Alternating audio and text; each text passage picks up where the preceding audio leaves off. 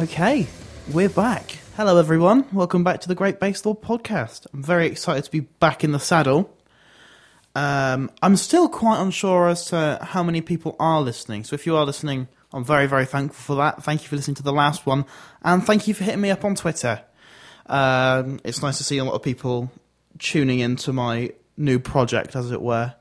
Um, I'm very, very glad to be going on this. I can just riff my thoughts and have people agree or disagree. I don't mind which way you sway. I just like to have a chat about it. Right. We've got a few things to cover on this fortnight's podcast. Um, but first things first, we're going to go in on my first review on this podcast series. I wanted to start this one from last week, but I hadn't had any re- releases in yet. Um, so we're going to start that up today. If you have listened to the album already, or you're interested in listening to the album, give it a spin and see if you and I have aligning opinions. Um, we're going to be talking about the new Underoath album called Erase Me. Now, as I said last week, um, I didn't really grow up with Underoath as a lot of people have. I wasn't that invested in the post hardcore scene when I was getting more into alternative music. It was more the punk for me. Um, so I don't have that sort of nostalgic bias, shall we say, that comes with Underoath and their previous material. However, I do know they're quite a quite a large name in post hardcore. Um, they've kickstarted a lot of people's interest in music. I understand that. So I'm going to go in trying not to upset anyone, which kind of gives you an idea of what I felt about this album. I thought it was all right. I mean, hear me out here, because I I wasn't really invested in them, so I can tell this was a departure from their old sound. It does feel a little bit more arena rock. However, none of it feels memorable to me.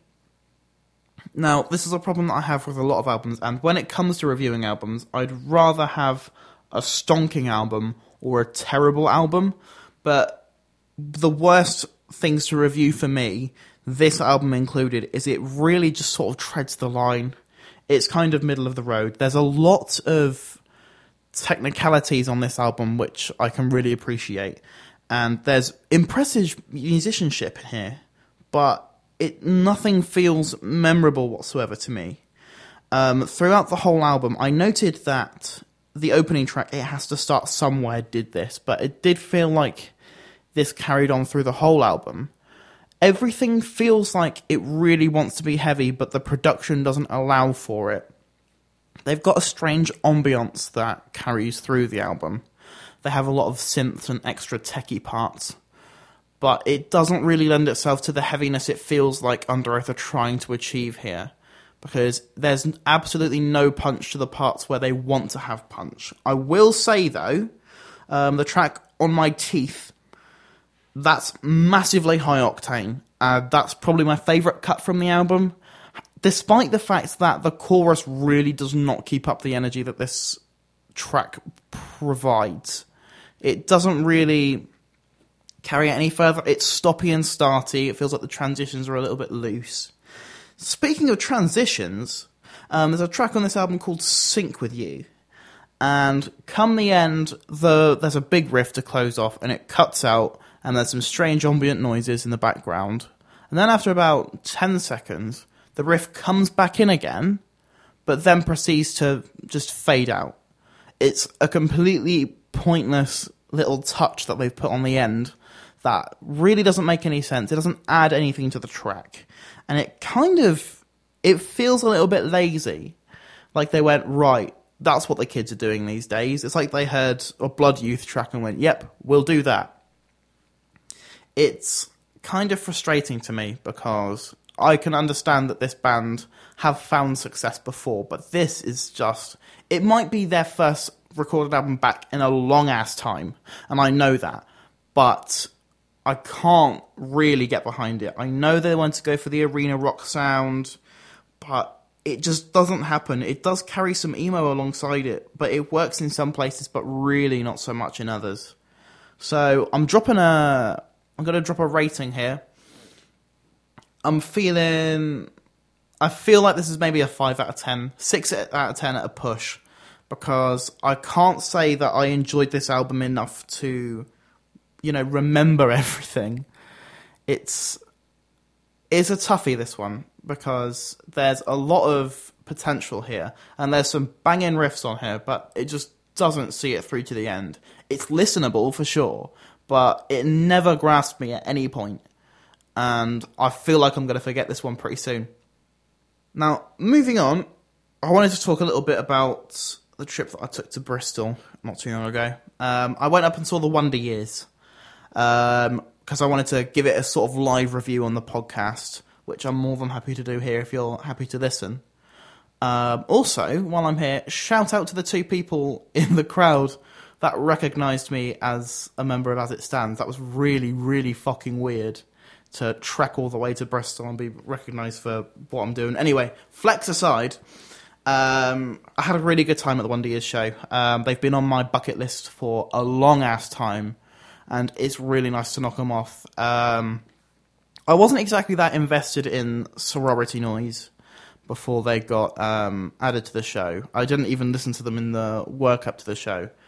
But um, as they got dropped off for one of them supposedly being a rapist, I believe.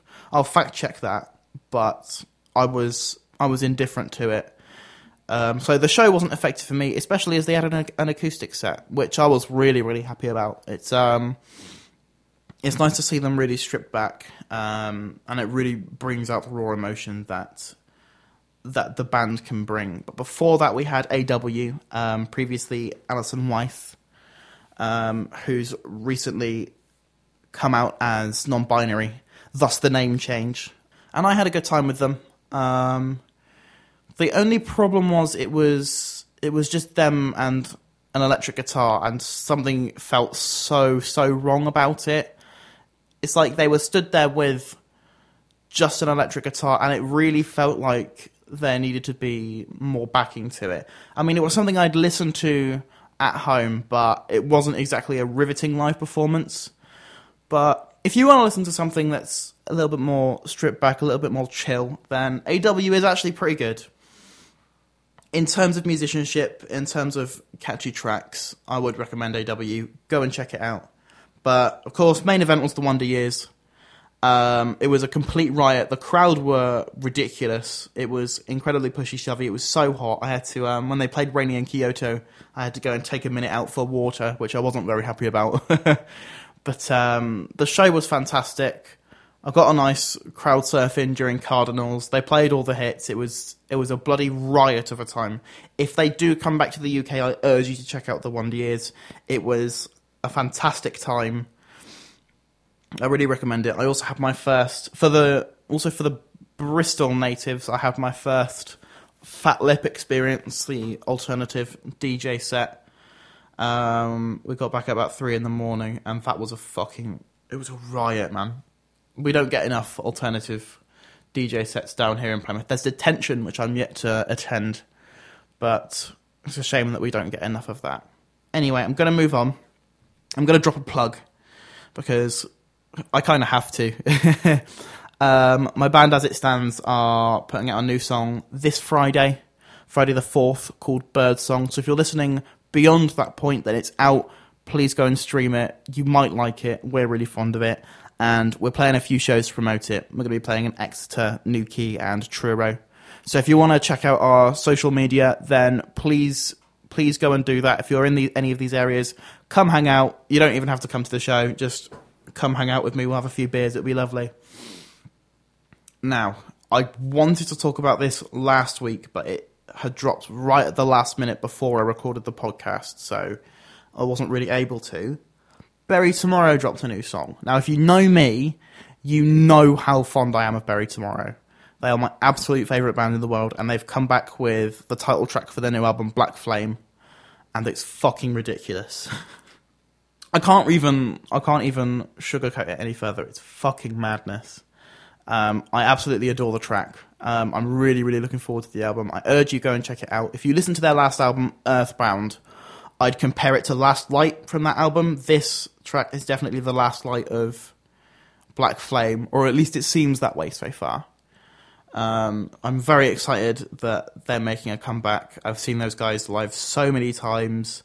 I'm super stoked on it. Like the, I'd never buy pre-orders, um, just for sake of like I have been disappointed by albums that I wanted to hear um, in the past. But I pre-ordered Earthbound, and I'm definitely going to be pre-ordering Black Flame as well. So I'm super stoked on that. So last week we were treated to a brand new Cancer Bats album completely out of the blue. They dropped it last minute. They announced on the day that it came out. Um, and it was it was it's called the Spark That Moves, I believe, and I have been spinning it, and I've been having a really good time with it. I've been waiting for Cancer Bats to make their return because I didn't actually like their last album too much. Um, I was much more invested in Dead Set on Living, which was my introduction to the band. But I'm really glad they're back because the only thing that we've seen of them really is I had no idea they were in the studio whatsoever. I just thought they were doing their Bat Sabbath tours, their um, their Black Sabbath tribute act. Um, so it's really nice to see a band just jump onto the scene, surprise everyone. I kind of wanted to do that with um, with an As It Stands release, um, but we've never really been able to do such a thing. Um, it's similar to the way that Northlane dropped their album completely out of the blue, and that blew my goddamn mind. I'll I'll be real, Mesmer blew my mind, especially with the fact that they they just put it out last minute, and it's it seems almost ridiculous because I've been through the the sort of the PR stuff and the distribution stuff. It seems kind of wild to me that people can just drop things out of the blue because it in this day and age it really is not that simple. But it's nice to see because Cancer Bats I've always imagined as quite a DIY band. They've always been the sort of band to resist against record labels and stuff and do whatever the hell they saw fit. And I respect that to fuck. So I'm really glad that they were able to swing back and they were able to bring out their new album, you know, in the way that they did. We also very recently got some stonking news, which I'm so, so stoked about. Um, the Ghost Inside had their first practice for the for the first time since their horrible bus crash in 2015, but they have come out and said they've had their practice. They played through a dozen songs, and there was a big old Facebook live stream as well. Um, but they have made a full statement, and they have said that there will be a future for the Ghost Inside. They said, and I quote. We still aren't sure exactly what it looks like. It might be one show, it might be a few shows, it could be a new song or a whole new record. Now, I'm so stoked on that because I was I was a fan of the the Ghost Inside before the crash happened. Um, I was ready to go up and see them in Plymouth, but then of course the crash happened, and it was it's completely devastating because seeing a band with so much talent and promise taking such a horrible hit like that, it's it it's really really miserable, and I feel that they still have much more to give in terms of musicianship. Like their drummer learned to play guitar, and he's had a a side project um, since the incident. But I'm so glad to see everyone back in the room. I don't even mind if they don't release any more music. I'm just glad to see that the motors are running again, and we've essentially got TGI back, and that's that's something that I value a lot. And I think I really, really respect the TGI guys for because it was it's so easy to give up in circumstances like that, but they knew what they wanted to do and they stuck to it despite the circumstances, and that's ridiculous. And I commend them for that. It's huge. Okay, I do have to apologise. This is going to be a much shorter podcast than last week. In fact, not last week, a couple of weeks ago. That's simply because I'm currently in the works of trying to find a co-host for the podcast. Um, I'm not quite sure if we're going to have somebody in permanently, if we're going to have different guests filter in, but I'm definitely working on having somebody new drop into the pod and help me out with this one, somebody to bounce off of. But before I do depart, um, I wanted to talk about some of the releases that I've been spinning recently that I've been really enjoying. First off, we got the new album from Post Malone, Beer Bongs and Bentleys. Now, I know this is um, for an alternative publication, and it's for all the rock and metal and stuff. But I am a big fan of Post. I have been since Congratulations. Um, this is definitely his best work. It's much better than Stoney, in my opinion. There's it's just hit after hit after hit. If you're somewhat interested in Post Malone, or even if you thought it was just it was just all tripe and he was a talentless hack, just give it a try. Give it a try, and you might enjoy it. And I wanted to give a shout out to the local guys in Warhorns, um, the guys that we're playing those few dates with. Um, I'm a big fan of those guys anyway, and they recently put out a new EP called Three, with it being their third EP, of course, which is kind of obvious. But I highly recommend that if you're into grunge, alt rock, definitely, definitely check it out.